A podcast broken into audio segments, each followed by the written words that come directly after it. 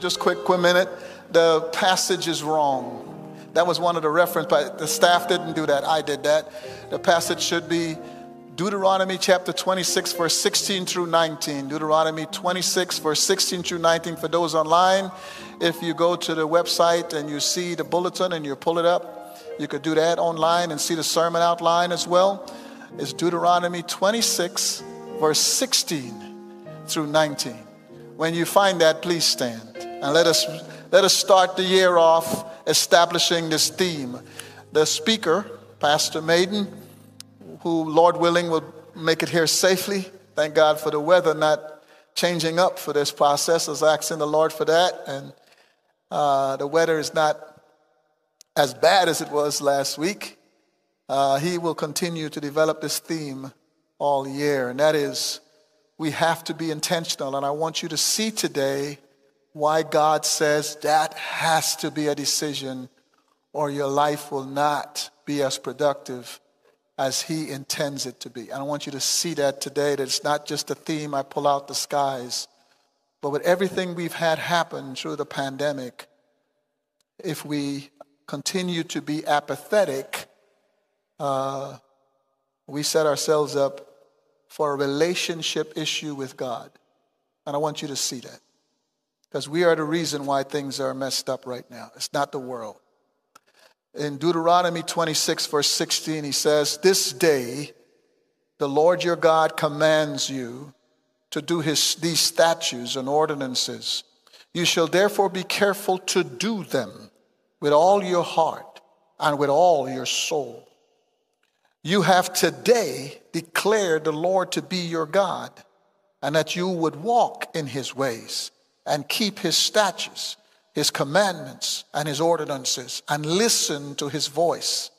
The Lord has today declared to you to be his people, a treasured possession, as he promised you, and that you should keep all his commandments, and that he will set you high above all nations, which he had made for praise, fame, and honor, that you shall be a consecrated people to God, your Lord, your, the Lord, your God. He has spoken." Dear God, we thank you so much for your scriptures and for using the Old Testament family that you have to help us to understand how you function with your church family.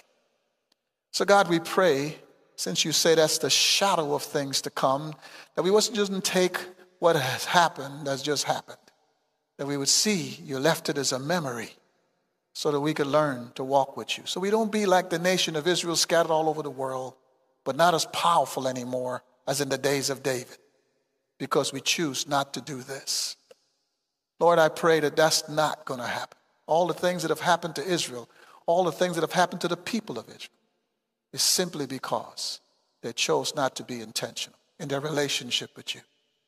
So God, I pray that we will not become the example we see, at least in this house, your house. In Jesus' name, amen. You may be seated. I know that COVID uh, has set us back. I understand. I don't think any pastor today does not understand that. I think most pastors, I mean, many churches don't have a pastor because some of them have quit. Many pastors across the country have quit. They just walked up to their pulpits and said, "This is my last Sunday. I can't do any more." Because COVID has been that difficult, not just for people in the church, but for pastors. Uh, you, you've had churches that have closed. Their doors are shut because people stopped giving when the pandemic took place, and they weren't able to pay their mortgages, so many banks took over churches all over the country. So people have responded to the pandemic in ways that has been displeasing to God and a horrible testimony to the world. But now it's two thousand twenty-three. That's what we're in today. And I want you to see that when you hear today is an act of God.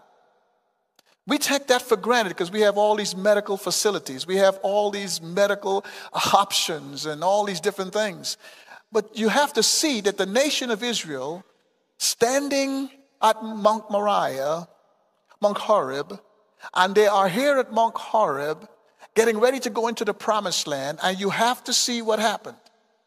You got people who are twenty years of age and above, without a hospital, without medication, without anything, are standing here alive just like he said. And everybody that it was twenty years, of, twenty years and below are standing here, and twenty years and above are gone. They're gone. They have been walking over their families' graves for forty years. Somebody actually calculated how many funerals Moses had to do in a day.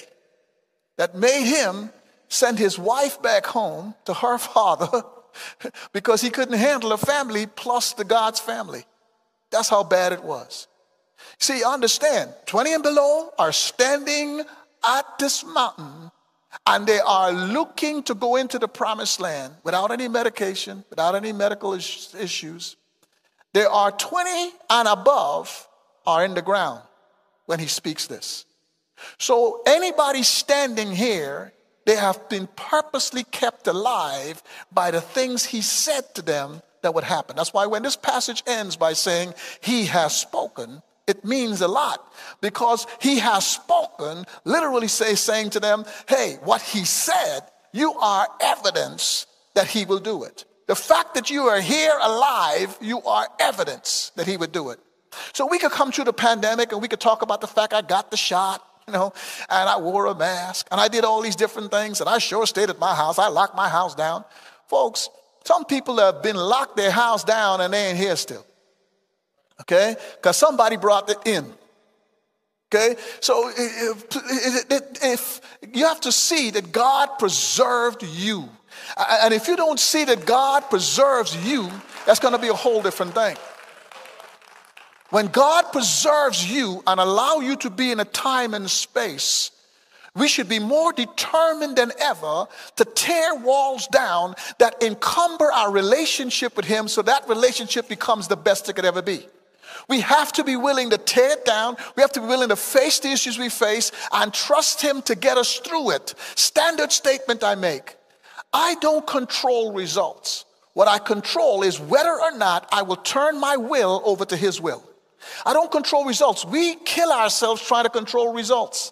Well, if I do this, if I do this, something like that. No, we can't control results. That's why we end up stressed out. That's why we end up overwhelmed. We cannot control results. The person who controls results is God. The one thing that we control is whether or not I will do what God tells me to do. That's the only thing he's requiring in whatever we have to face. And that's why he says we must become doers, not just hearers. He's not saying that to be tough. He's not saying that to be hard on us. He's not saying that to make this difficult? No, because he put the Holy Spirit inside of us. Old Testament people, they had the law. And all the law did without the Holy Spirit inside of them made them exposed to them how sinful they were. In Romans chapter three, verse twenty-three says, the law made them see how sinful they were. In other words, without the Holy Spirit inside of them, without the Holy Spirit empowering them, when they tried to live to the standards of God, all they did was sin, sin, sin, sin, sin. They couldn't do it. And that's why when Christ came, they would put a perfect man on the cross. He didn't do nothing wrong. He didn't say nothing wrong. But they, and he, they didn't have no hospitals like we have today. And he was healing people, blessing people, doing good stuff every day. And sin was so horrible that they would nail a perfect man who's demonstrating love to them every day on the cross. That's what happened when you don't have the Holy Spirit inside of you trying to live up to the standards of God. It's so high that Moses can't make it. Elijah can't make it. No, so high that the people of the Old Testament kept showing, even though they were godly men, revered by God, they still couldn't do it. In the New Testament, he says, you can work out your salvation in fear and trembling because of he who's within you, both to will and to do for his good pleasure. We can actually get to the standard that Paul got to. I no longer live. It is Christ that lives in me, because we have to choose to be doers. Understand, this theme is not just a theme because we need something new. This theme is perfectly I believe God has placed it in my heart to perfectly set us up to understand you are here by his choice. But when God keeps you by his choice, he's giving you another chance to be productive for his glory, not just giving you another chance to live another day. God don't operate like that, because heaven is where he's taking us. So he doesn't have to keep feeding us, have to keep taking care of us, have to keep protecting us. Once he brings us home, all of that work is done. But when he sends us out, that work has to continue, because we have to eat. In heaven, we ain't eating. So he could take us home. He made a choice to keep us here. We have to decide to be doers. Stop saying, I intend to do this. You know what? I need to be back at church. No, get up and do it. It's not, it's not a feeling. It's not, well, do I feel it? You have to do it. Yet, well, I love God. No, you don't love God. Stop lying about how much I love God while you don't do what he says. That, that's what he's saying here. He says right here in verse sixteen, he tells us you got to be a doer. I, I, I get tired of people telling me that. I'm, I'm, I'm stopping that. I'm going to stop people from telling me that when they're not doing what he says. I love God. No, you don't. You love yourself too much. This is what he says. It's a determinate decision. In verse sixteen, he says, this day, this day. And I want you to see how many times he says day. In verse seventeen, you have today. In verse eighteen, the Lord has today. And, and, and, and it constantly says today. You're going to repeat that, and he's also going to keep saying all, all, all. Why is he saying this? It's a decisive act. It is something, no matter what's going on in your life, no matter how frustrating life may be, how stressful life may be, how difficult life may be, how overwhelming life may be, I have to come to this day. If I don't ever get there, I will constantly be apathetic in my response to God. I would always put God off. I'd always say tomorrow. You know what? When things get better financially, when things get better in terms of my marriage, when things get better in terms of my job, when things get better in terms of my health, the Bible is saying, no, no, no, no, no. This day, you're standing here, getting ready to go into the promised land. Make a decision this day. It's got to be something you decide today. Let me show you why he says that. Go to chapter Deuteronomy, chapter eight. This day, while you're in the wilderness, this day, while you are dealing with overwhelming situations in front of you, there's an enemy in front of them. They got a big, tall giants in front of them. He didn't remove their problems. They still got to cross the Red Sea. There's still a wall that has to come down. They still got to go into a land that they're going to tear to pieces. They're going to burn people's houses down, tear stuff down. Then they have to go back into those lands and rebuild a bunch of stuff. They still have that to do. He's not, he's not saying there's no more problems. Everything is wonderful. Everything is great. Everything is wonderful. So now you can decide this day. He's saying, no, I got your back. But this day, decide me. In spite of every problem, every issue, every difficulty you face, decide today. I don't want to hear about tomorrow. I don't want to hear, well, you know what? After the fast. No, today. I'm not solving all your problems for you to decide it.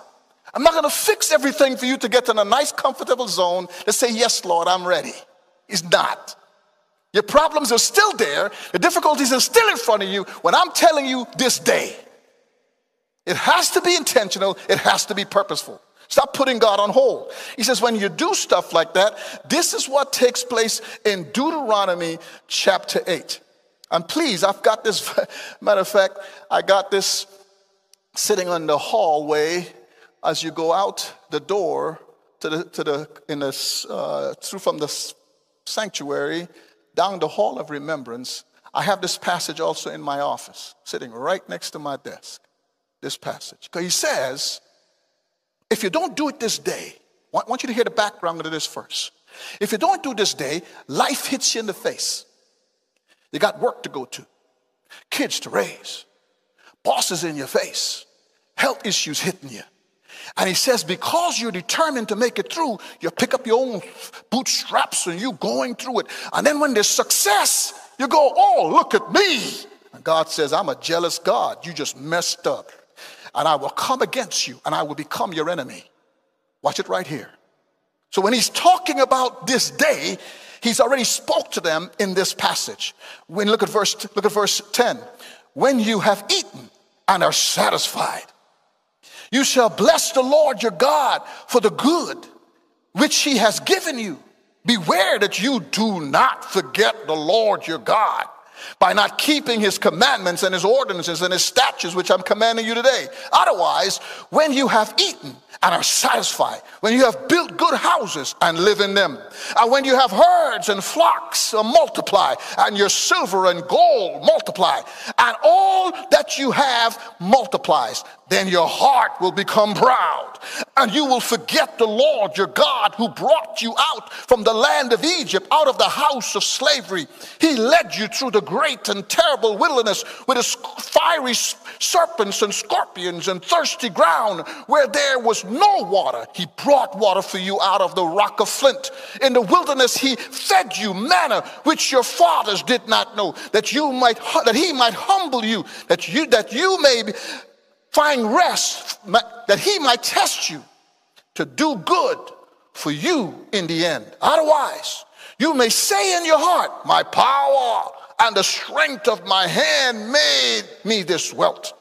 But you shall remember the Lord your God, for it is he who is giving you power to make wealth, that he may confirm his covenant which he swore to your fathers. I did is this day. It shall be come about if you ever forget the Lord your God and go after other gods and serve them and worship them. I testify against you today that you will surely perish. Like the nations that the Lord makes to perish before you, you, so you shall perish because you didn't, you would not listen to the voice of the Lord your God. Because when you don't decide this day, and then because God's grace and mercy, you end up blessed. He said that blessing will take you even further away from me. And when it does, I will become your enemy. So the person that wants to bless you is the person that will eventually just back up from you. See, God doesn't bring evil on us. Satan is a roaring lion seeking whom he could devour. All God got to do is back up. The minute he backs up, Satan is there. The Bible says he wants to destroy us. He came to kill, to steal, and to destroy. He is vigilantly, he is purposeful, he is intentional about destroying us. So when we're apathetic, we just give him room. That's what the Bible is saying. And we can't say, God, I don't know what to do. Look at Second Peter. Let's do some Bible study today. You didn't have Bible study this week. You didn't have Bible study for two weeks, I think. So you can work with the pastor today. In Second Peter chapter one, he said he did not leave us with nothing while he sends us into the land, just like he told them in chapter earlier on chapter eight. Man shall not live by bread alone. Man lives by every word that proceed out of the mouth of God. In other words, a person cannot experience life blessed by God consistently without deciding to walk with God. So they can have good days, but the bad days, they can't find strength. In the bad days, it's dark, no light. In the bad days, they can't find wisdom. In the bad days, they can't find prosperity. In the bad days, they can't find the will of God purposely functioning in them because they've turned it off so long. In Second Peter chapter one, he says this, seeing that his divine power has granted to us, underlying this, everything. Can't go to God and say, God, I didn't know what to do. God says, no, I gave you everything. Everything pertaining to life and godliness through the true knowledge of him who called us by his own glory and excellence. Why is that? That he may grant to us his precious and magnificent promises, so that by them you may become partakers of his divine what? I no longer live, it is Christ that lives in me. His divine nature, having escaped the corruption that is in the world by lust. The only way this world will not take me over is if I decide this day. If not, verse nine through verse eleven says, I will walk in darkness. People literally tell us, Christians will walk in darkness. People literally tell me sometimes, they would say, I don't see how we could make it through this. I said, okay, well, you just turn the lights off. He said, if you walk in the light as he's in the light, you'll have fellowship with one another. So if you can't see something, you just turn off the lights. Because you could make it through anything. He says, you're overcomers. I could do all things through Christ who strengthens me. So if I can't see my way through something, I turn the lights off. Then he's the light. So that's why back to Deuteronomy chapter twenty-six, he says, this day the Lord your God commands you. A powerful statement. He's saying, the one who is going to keep ruling, whether you accept it or not, who is God. The word God here means he is supreme. He's creating everything out of nothing. You, first, you got to understand something for a minute, because sometimes we don't understand the context he's saying this in. The wilderness, for just a minute, the wilderness is a horrible place. You ever wonder how you could have snakes come so fast to bite them? There were snakes in the wilderness. All he did was multiply them fast. They have snakes that are venomous. You have scorpions that could kill you. In the wilderness, it is so hot that during the day. That's why they kept calling for what? Water. Guess what is not in the wilderness easily found? Water. Th- think about it for a minute. Just, just for a second. At night, it freezes. Wear the jackets and the coats. That's why there's a fire at night and there are clouds during the day. He was air conditioning them and warming them. Now think for a minute. Where do you go buy groceries? So who had to feed them? In the Promised Land, he's not feeding them anymore. They got to work for food. So it's easy when they're working for food to go, check me out. I got a bigger garden than you. Look at my house. And forget God. So you have to see the contrast. Nothing is nothing. I left you in the wilderness to teach you that man cannot live by what you're going to have in the Promised Land alone. So I'm showing you nothing to see that I can supply all your needs according to my riches and glory.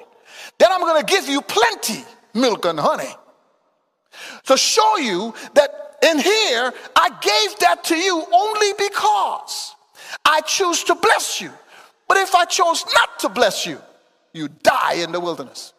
You have to see the contrast that he's created for them so that when he's speaking to them and says, I'm the Lord your God, they could get it in a New York minute. That's why there's no big explanation as to who the Lord is, who God is, because the enemies were fought off. The scorpions did not bite them. Their shoes did not wear out. Their clothes did not wear out. Food was given to them. Air condition was given to them. Fireplace was given to them. Protection was upon them. Their, their, their tents that were, were able to stand strong. The people who were in the wilderness, God sustain them without any hospitals.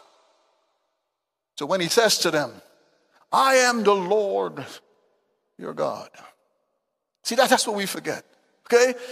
Please understand, there was a king who got excited about the doctors he had and quit leaning on God.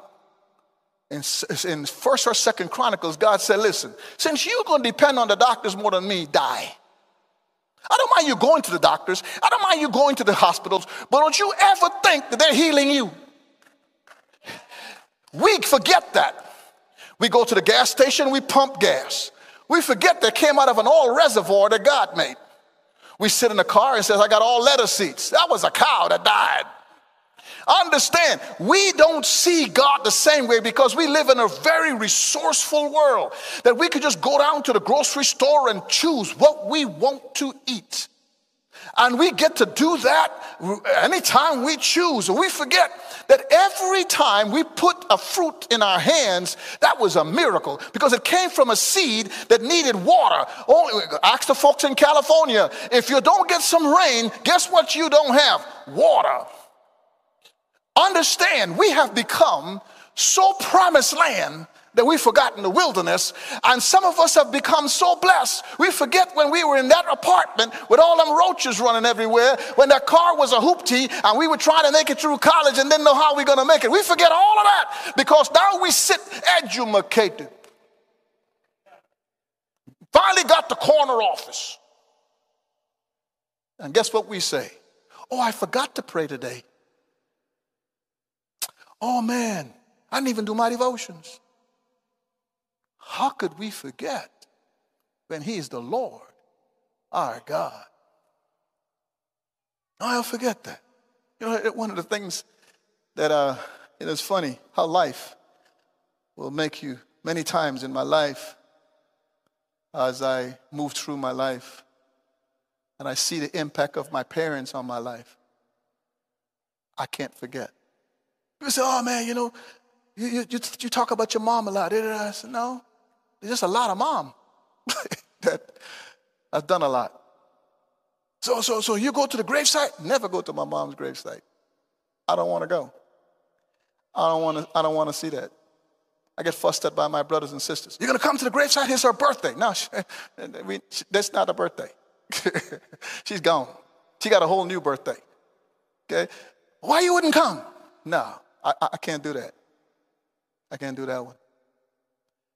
Why? I go to my sister's gravesite, but I'm my mom and dad. Just too many memories, good ones, and I want to live on the good ones. I don't want to live on that. So I'd rather live on the life, not on the temporary passing. Why? A lot of good things, good experiences, good memories that I could sit back many times and say, yeah, mom said that at my age.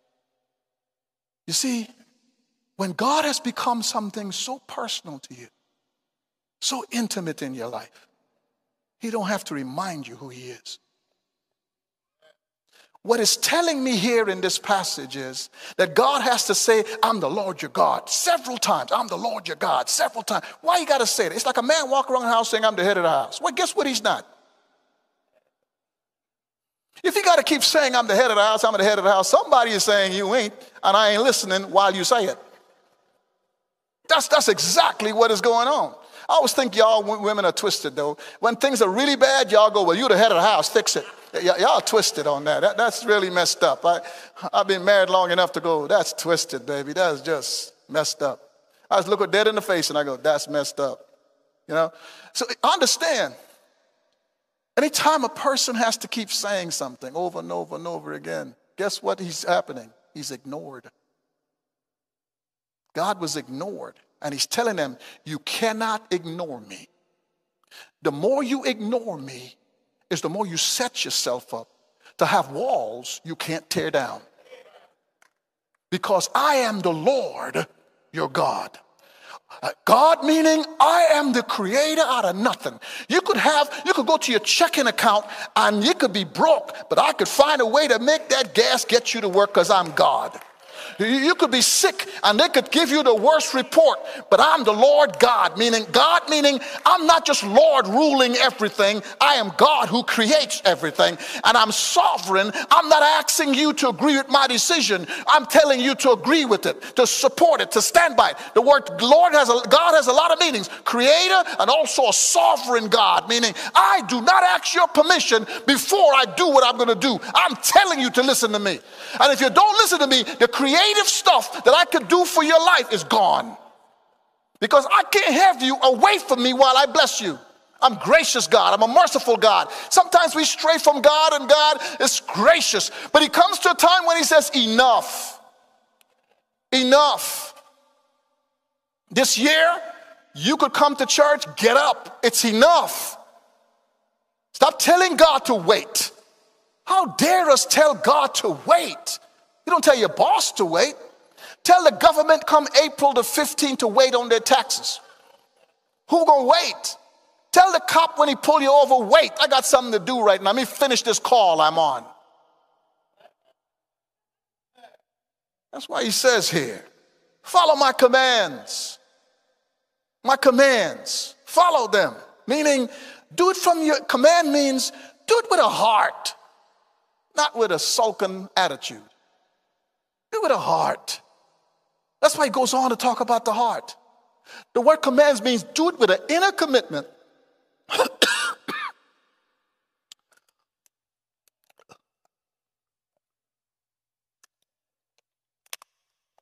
Do it with an inner commitment to where a soldier given orders, I got to do it. That's the attitude. That's what makes us become intentional. Even as a pastor, I tell the staff all the time, I got a boss. And the reason why I say I got a boss, I'm reminding myself I got a boss. And number two, hey, this is not my decision. It's done. I just got to figure out how to do it, not whether or not I do it. How do I get this done? And my whole attitude and focus is going to be, how do I get it done? Not whether or not I do it. Why? It's a command. He's Lord God. And it needs to come from an inner commitment. Just like a soldier gets your orders and have to do it with an inner commitment, knowing bullets are flying. If there's not an inner commitment, I'm going to do one thing one day, walk another way this way, because why? I don't see it as a command. I see it as a suggestion. I treat it that way. Therefore, I'm not intentional. And walls that I face in this life don't come down. The first wall that has to come down is the wall that we have between ourselves and God. It's not the problems we face, it's the us's. Deny yourself, pick up the cross. Not just deny yourself, pick up a cross. Watch this carefully. He's very specific. My statutes. Why is he breaking it down like that? Everything I've written. Not just my commands, and I'm a command is an attitude. Statutes is an act attached to his word. Watch it carefully. Here's why he's breaking it down for him. You must be purposeful that God said it, so I got to do it. That's the first place you start. Second place you start is it's written. There's nothing that he has in front of me that he hasn't written in the word for me to go do. I just choose not to read it. I ignore it. Third thing he's saying here is ordinances. What does ordinances mean? Respect my government. Government is, you may not have voted for the person in office, but I put certain people in place to take care of you. You may not like the church structure, but I put it in place to take care of you. Respect my government. Respect Moses. Respect the elders. Respect the structure that I've put in place to take care of you. Respect it. Don't fight it. And that's why he says, if you do what is from yourself, what you do what is attached to the word, and what you do what is attached to your surroundings, I will walk with you. I used to tell, you know, my kids many times would, thank God for that. I got a call this week saying, hey, Dad, you know, you just, you're just a great dad. Bless my week. But I, I forgot to always say to them, thank God for great sons, because you had to listen. Sometimes we made you, but you didn't get an attitude, and you listen. If that didn't happen, our home wouldn't work. And so I always say to them, I will never walk in this house and ask you to do something that you don't need to do for the betterment of this house. I would never use my authority to just be the dad. It'll always be for a reason for this home to function well. I promise. Anytime I mess up, I'll tell you to your face. I could have done that better. Hands down, done that better. Why? When you're raising kids, you will never be their father, never be their, you will never be their father all their lives. You could be their dad, but not their father. So who becomes their dad is God. So if you're not raising them to God in everything you're doing in the house, when they grow up, guess what? They want to run away from the father, the one who whipped them. The father in the Bible is the one who disciplines, instructs, teaches. He's controlling. He's, he's the authority that is shaping this person from clay to this. He's that person. That's why the Bible built the man to his brain. He's the person who's coming in the house. The wife may go, I ain't going to tell nobody's secret, but there was a child I had that the mama begged for him a lot. Because he, he, he, he, he had a great act. Sorry, I'm not going to do it now, boy. But I ain't calling his name. So his mama begged for him all the time. But God, God put a father who goes, no, we follow the system. You, you, you hear, we warn you. We take away, we punish you, take away things. Then the spanking. The spanking is the third one. You had two things to turn away to get you go right. You choose to keep going. So spanking is here. Spanking is going to be here. You get two whips. Next one is three. Next one is four. You could stop it anytime. We start off with three. I'm sorry, not two, three. We start off with three. We go to four. We go to five. Because we're not going back to number one, which is a warning. You understood all of that. God built the man to his brain. Father. When the child grows up, he's dad, not father. Who's the father now? God says, call no man father. Call no man father. So I struggle with the Catholic Church when they say, Father, woo, don't do that to me. God is a jealous God. Call no man father. He never said, don't call a person dad. Because that person will forever be the dad. That person should have become and become such a part of your life. You start growing up and see so much value in what they said that you so honor and respect them that they're dad. Understand, God is saying, if we, I, I'm raising you through the wilderness so that I will always be your father. So now that I'm talking to you, that's what Jesus Christ would say on the cross, Abba, Father. Understand why? Even though I'm on the, when I'm on this cross, I am the Son of God. I am man, so you are my father. But I also want to make you my daddy. Because as my daddy, you always have this intimate relationship with me. Because I love you this much. Understand what God is saying here to them. Hey, you should carry all of this because I've been your Lord and your God. I am your father. You have to respect that. If you don't respect that, you will not be intentional.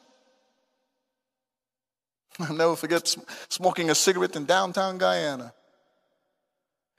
And I know I was coming home to my father. So I stopped at my friend's house. I washed my shirt, my mouth. But I forgot one thing. Guyana, South America is a small, Georgetown at that time is a small city. When I got home, there's a man sitting in my living, in my dad's living room, not my living room, my dad's living room. And they're eating, drinking tea and eating cookies and talking about how bad these kids are today. I had no clue they were also including me. The man left. My dad tore me up. You could give me a cigarette today, I would still not smoke it. Why? Because I remember my father. I never forget how much he whipped me, constantly saying to me, if God wanted you to smoke, he would make your head have a chimney. I could literally still hear that at my age. He don't have nothing there. So he allow you to not have to deal with that. And he just kept repeating that over, over. Oh, I could tell you the words. I'm always saying it verbatim. Because he was my father. They have been eaten, bitten by snakes. The ground opened up on them. They have seen God punish them and bless them. I'm the Lord your God. How much more must God do before we become intentional? Let me rush on. This is what he says. This verse kills me in this passage. He says, be careful to keep it. Be careful to keep it. You got to keep it because emotions get high. Stress get high. Money issues get difficult. You got to be careful to keep it. Look, look at what he says here. You don't have to turn to this passage. Psalm eighty-one, verse eleven through verse fourteen, but you need to write it down. Psalm eighty-one, verse eleven through verse fourteen and verse sixteen, it says, but my people would not heed my voice. And Israel would have none of me. So I gave them over to their own stubborn hearts. Remember Pharaoh? I hardened his heart. To walk in their own counsels. On that, oh, that my people would listen to me. That Israel would walk in my ways. I would soon subdue their enemies and turn my hand against their adversaries. He would have fed them also, also with finest wheat and with honey from a rock. I have satisf- satisfied you. But you chose not to listen to me, so I gave you over to a stubborn heart. Some people's hearts are stubborn, and it's not by accident. God says, enough. I ain't softening your heart no more. I'm going to let you go into your own attitudes, your own will, your own ways, because you choose not to be a doer. I can't soften your heart until you commit to be a doer. You're going to sin sometimes. If you say you're not sinning, you say you lied. He is faithful and just to forgive you and cleanse you from all unrighteousness so we can walk with God again. He's cool with that, but be a doer. If you don't be a doer, I just let your heart get stubborn. And I'm done. Don't do that, Living Word. That's why he's saying this in verse seventeen. Saying this in verse seventeen. He says, for you have today declared the Lord to be your God. And I pray today, as we get ready for this fast, that you would. Because this stubborn heart killed Jesus Christ. No, it didn't. Yes, it did. I want you to read this with me. Go to Mark chapter, chapter seven. Go to Mark chapter seven. It killed Jesus Christ. Uh, it killed you. No, it didn't, man. Come on, man. People just, you know, he had to die on the cross. No, no, no, no. It's the stubborn heart that killed Christ. And it's going to be the stubborn heart that would kill Christ in your life today. If you choose not to tear down walls that are in your life that has to be torn down if you're going to follow God all the way. It's easy to follow God on a Sunday. It's easy to follow God on maybe a Monday. But it is hard to follow God when everything is in your face. The enemy's in their face. The walls are in their face. All these difficulties are in their face.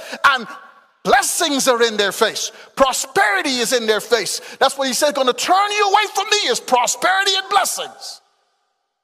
Don't pray as much. You always know when prosperity is getting to you when you don't pray as much. When church is just a Sunday affair, you want to get in and get out. You'll become resourceful. You don't need God like you used to. You got anti-lock brakes. Understand. Watch this carefully. If you ask my sons this, I would sit them down. Matter of fact, my older son who was heading towards the N F L, I said, marry a woman before you get there. Why? You don't know everybody when you got plenty. So if you going to get married, which I'm praying that you do, and I'm, I'm guiding your life to that, get her married up before you get that big contract. The worst enemy you find in the Bible is not just the heart of a person. It's when a person is blessed. When a person is blessed, Solomon messed up. David, fighting wars, overcoming stuff. God, blessed, had a woman. The greatest enemy to people, that's why he said it in chapter eight, is the promised land could be your hurt and your problem. The wilderness has made you stick with me. But the promised land, you're going to turn from me.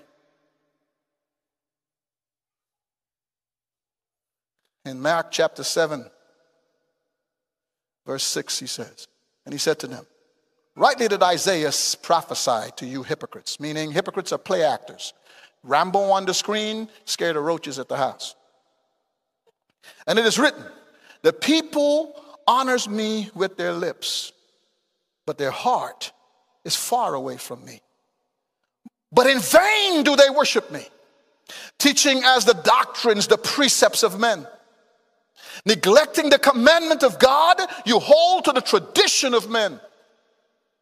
Whatever the tradition of men say, go to church because you do the tradition.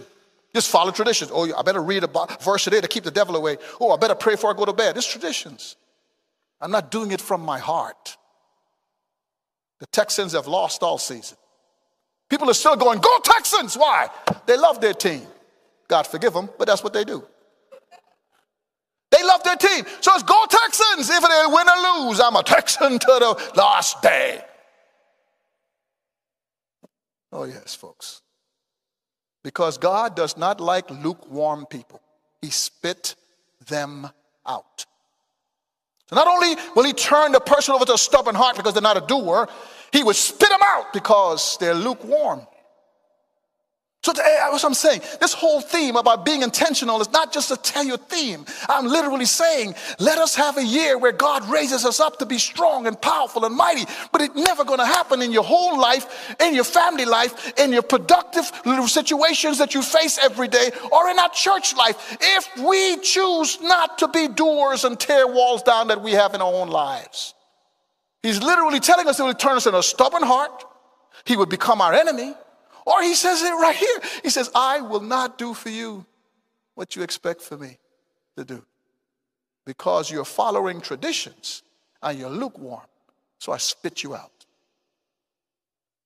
So I'm asking you, I'm asking you from a biblical perspective as your pastor, that we start tearing down walls, tearing down walls. Sometimes I ask God, tell me the wall. The wall that you got to tear down is fears and doubts. Let me, let me summarize this sermon, because I, I want to preach it forever. I do. God knows. Because this is, I'm setting up where I believe God wants us to be this year. And I'm no longer going to be gracious. If you know you could get in a car and come to church, we're going to still keep it online. But I am not going to be as patient, because that makes me wrong. And I got a boss. And we need, whatever we are facing this year, we need to come to it like God is victorious. He's not no, he's not no weak God. He's a powerful God. And the only way I can be victorious is if I walk in the victory. That's the only way. And if you're doing really good right now, don't let that be your enemy, because that will turn you away from God. Oh, yeah, you know, after you've pastored a long time and you've studied like I've studied, sometimes you can just feel you can pick up the Bible and preach a sermon. Because you've been through this Bible, you've studied, you've been doing this for over thirty-something years. But I said, no, Lord, I'm coming to every passage like I don't know nothing. That is intentional. That's hours of study that I sometimes I'm going, ah, I got that word. Oh, no, nope, stop. Go ahead and figure out, what is the mode of that verse? Is it a perfect tense? It is an imperfect tense. What is he saying? You got to be intentional. It's a decision you make. I make that decision every day. Every day. Oh, God, got a counseling session. I have no wisdom without you. Would you please give me wisdom? So that this person don't hear from me, they hear from you. I need to hear from me. The wisdom of man is foolishness to you, so why would I give them foolishness? You're saying it's foolishness. So God, give me wisdom from you so that I could be their pastor and not just have a title. It's always intentional. It's intentional. See, my grandkids run through the door. Who am I as a grandfather? Study that. What does he define our grandfather to be? What does that mean? One thing I thank God for, I ain't got to pay the bills. I said, God, this is a good thing that I get to be a grandparent, because I could put a time on this parenting thing. All right, pick them up on Friday. And I don't have to pay the bills, so I'm going to spoil them. I remember having to go pick up something at the mall, and my granddaughters were with me. I said, don't tell Gigi nothing. Go pick something you want to wear, but you got to go to the sales rack. Papa, the sales rack? I'm sorry, baby. It's three of y'all right now, and I'm going to give you a Christmas gift, so this is extra. It's because you choose to come with me. You didn't have an attitude or nothing when I say I got to make a stop. You just go, no, Papa, no problems. You can make a stop. Oh, y'all got this going on. Got in the store. I ain't told them nothing. I don't, like, I don't believe in bribing kids, period. My kids would tell you, I don't believe in bribery. You do what the father asks you to do, because I'm your father. I ain't got to bribe you to do nothing. And I don't do that stuff. Okay, I don't do that stuff, you know. Well, if you make straight A's, I give you fifty dollars. No, you got to make straight A's because you need to go to college, period. Okay, I ain't bribing no child. They, they come in, and I say, yeah, pick it. How, how, how much time we got? You got all day. What? Yeah, you get to spend money when you want. Grandparenting. What is you? What are you telling us to do? It's intentional. Not just, oh, we got kids. Look at, look at them. No, no, no. They grow up. And they talk. And they act. We got some school folks in here. That's why he's saying, that what prevents you from doing this? Doubts and fears. Watch this carefully. Let me speed this up. I'm trying.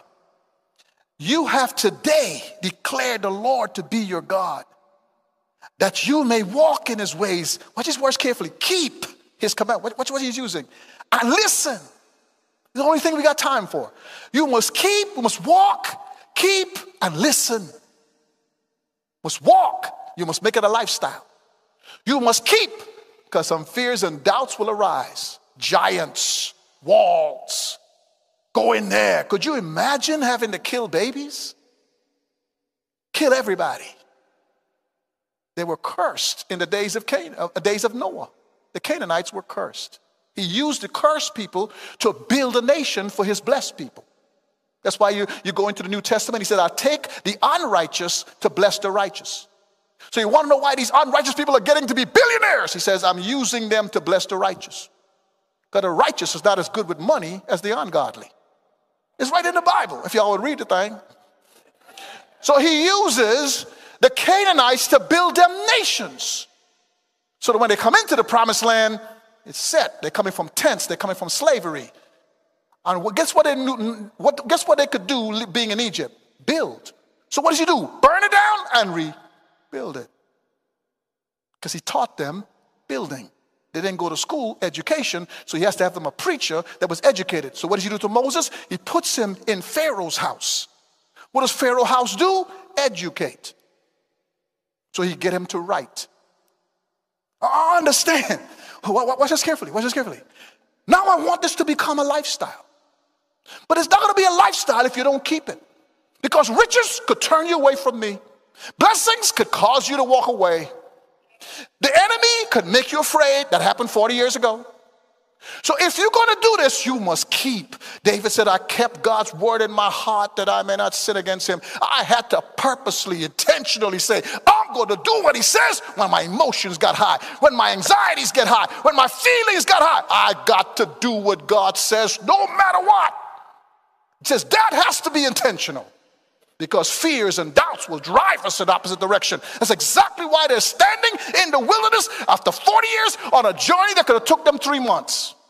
They are in a forty-year journey when it was three months because they did not keep. When they saw the giants, dropped it. When they saw the walls, dropped it. They did not keep. So this time, keep. That has to be something we intentionally do because the issues of medical issues are going to pop up around our country. Wars and rumors of wars, earthquakes, storms, they're coming. Not any different than what they faced. That's why he says, you have to do this. And he says, bring up this word again. The Lord has today declared you to be his people. When you get time, read First Peter chapter two, verse nine through ten, in case you think Israel is this wonderful people that he's calling his people. Because in First Peter chapter two, verse nine through ten, he says, you are my people, a holy nation, a people unto God. We are now his people. He says, when you do this, I will raise you up. I ain't raising up no fool. That's the bottom line. I'm not raising up a fool. I'm going to raise up somebody who will walk with me. Why? He tells them. He says, because I will have nations say, your God, like Rahab, is great. I will have people like Daniel be able to look at the nation and cause that nation to bow before me. When I raise you up, I will become famous. I'll become great. And I will be honored. And I will give you victory by making you strong. Folks, I remember trying to coach football, American football. Y'all actually saw World Cup, which they call football. That's what I grew up hearing, football. Okay? Football is soccer in America. So I decided to coach American football because I was an athletic director at a boys' home. I never had to teach aggressiveness. Because them boys' home, they're from the streets. I never forget the school calling us and telling us, we can't play y'all no more because when we played them in that game, they broke two kids' hands. They hit them so hard. And they would love it. Wow! They loved it. I never had to teach aggression. I had to teach controlling their emotions. Because they'll fight you in a minute. I remember trying to teach this. And this, this young boy, he was a, if he stayed focused, he would be a star. He was just that fast. You could literally be coming straight to him. His feet work will move you this way, and you'll be gone this way and not realize how much you miss him until he's down the road. He was that fast, that quick. And the minute he gets an open field, he's gone. He came to me, he said, Coach, just give me the ball the whole game, man. I got this. You don't got to do nothing. Just call forty-eight, sweep. Just, just call a play. Got this, man, Coach. We don't need nobody. So I called the whole team over. And I said, he said he don't need nobody. I shouldn't have done that, but I couldn't help myself. Now, you're talking to street guys who have attitudes in two seconds. Okay? I said, hey, guys. Hey, man. He said he don't need y'all. Just hand him the ball. He got this. Oh, my man, Coach, we got a playbook. We got to run the playbook. Yep, I agree with you. We need to have a playbook. But I'm closing it for the next series of plays. Coach, coach, man, that could cost us the game. Well, you got to talk to him. He said he could do this. And we all want to win, right? Yes, we all want to win. Some dudes get an attitude in seconds, like, ooh, all right, cool. I saw the linemen walk into the field talking to each other. I said, oh, he's, it's history. I said, we're calling the plays. We're going to run left, right, left, right, middle. We're going to bring them in. Bring When we get the linebackers in, we go sweeps. So quarterback, linebackers line up in, switch the play to a sweep because the linebackers are tight. Go on the outside. So he, he said, all right, Coach, got it. Give him the ball every time. Just give him the ball. I saw them linemen talking to each other. I knew what was going to happen because they went to the quarterback. So I know they're going to call a play up the middle. Sure enough, they did. four zero. Hut! Them linemen went. I mean, they, they didn't just not block. They did like this. They from the street, man. They, they from the, they're from the hood. They just like, some linemen just turn around and go, mm-hmm. So I said, I, so I said um, go ahead. They looked at me. Go ahead. Because now we just lost ten yards. Go ahead. Hut! Sure enough, quarterback called forty-two dive. Straight up the middle. Linemen, they made it worse. They just stayed down. They ain't even move. Call timeout. Do you still think you have this team? All right, coach, coach, could I, could I take a break? Oh, yeah, you need one. Go sit on the sideline. Back up running back. Come on in. Coach, what you want me to run? Bam, stay in the game. But, coach, man, I'm ready to play again. No, no, no, no, no. He going to stay in the game. Because he asks a key question running onto the field. Coach, what is the play? The defense is still defense. Linebackers are still linebackers. And they love to hit. Free safeties are still free safeties. They come up to hit, fill the hole. Still calling running plays. But we are winning. Why? He asked a key question running onto the field. Coach, what do you want us to run? God is saying to us, that's my playbook. You keep asking me, why am I getting messed up? And he's going, because you never asked me to play. You just tell me what you're going to do. So I let you run it. And because I'm gracious, many times I let you get a five yards. Sometimes I let you get ten yards, but you ain't going to get no touchdowns. When you want to see the glory of God manifested in your life so you could be like Paul, I no longer live. It is Christ that lives in me. Even though my life looks like a mess, I'm still writing half the New Testament. Even though my life looked like a mess, nobody could kill me until God said it's finished. So I could get on a ship. I could go where I want to go. I could be in jail. I could go through whatever problems I face. It doesn't mean my life was wonderful. It doesn't mean my life was gracious and wonderful and beautiful. My life, though, was gracious and productive. Despite the problems, despite the issues I faced, I still experienced victory because I kept saying, God, what is the play? And when life get tough, I got on my knees and I prayed and I was anxious for nothing. I kept calling out to God and supplicating to God because he is my victory. He is my strength. He is my redeemer. And because of that, the walls came down. The walls were torn down in my life. So I was able to write. I was able to go to all the world he wanted me to go to. And when doors were closed, he opened them. When problems I faced, he overcame them. It doesn't matter what I had to deal with, even though my life was misery.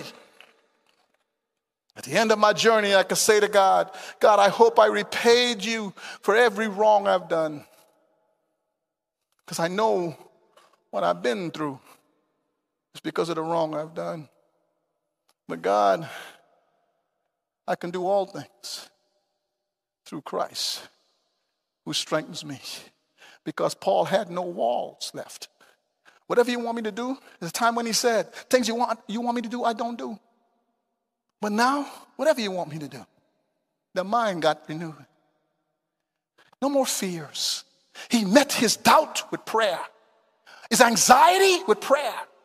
His frustration with prayer. He understood his agenda that God had in his life, and he stuck with it. Nobody took Paul away from his agenda.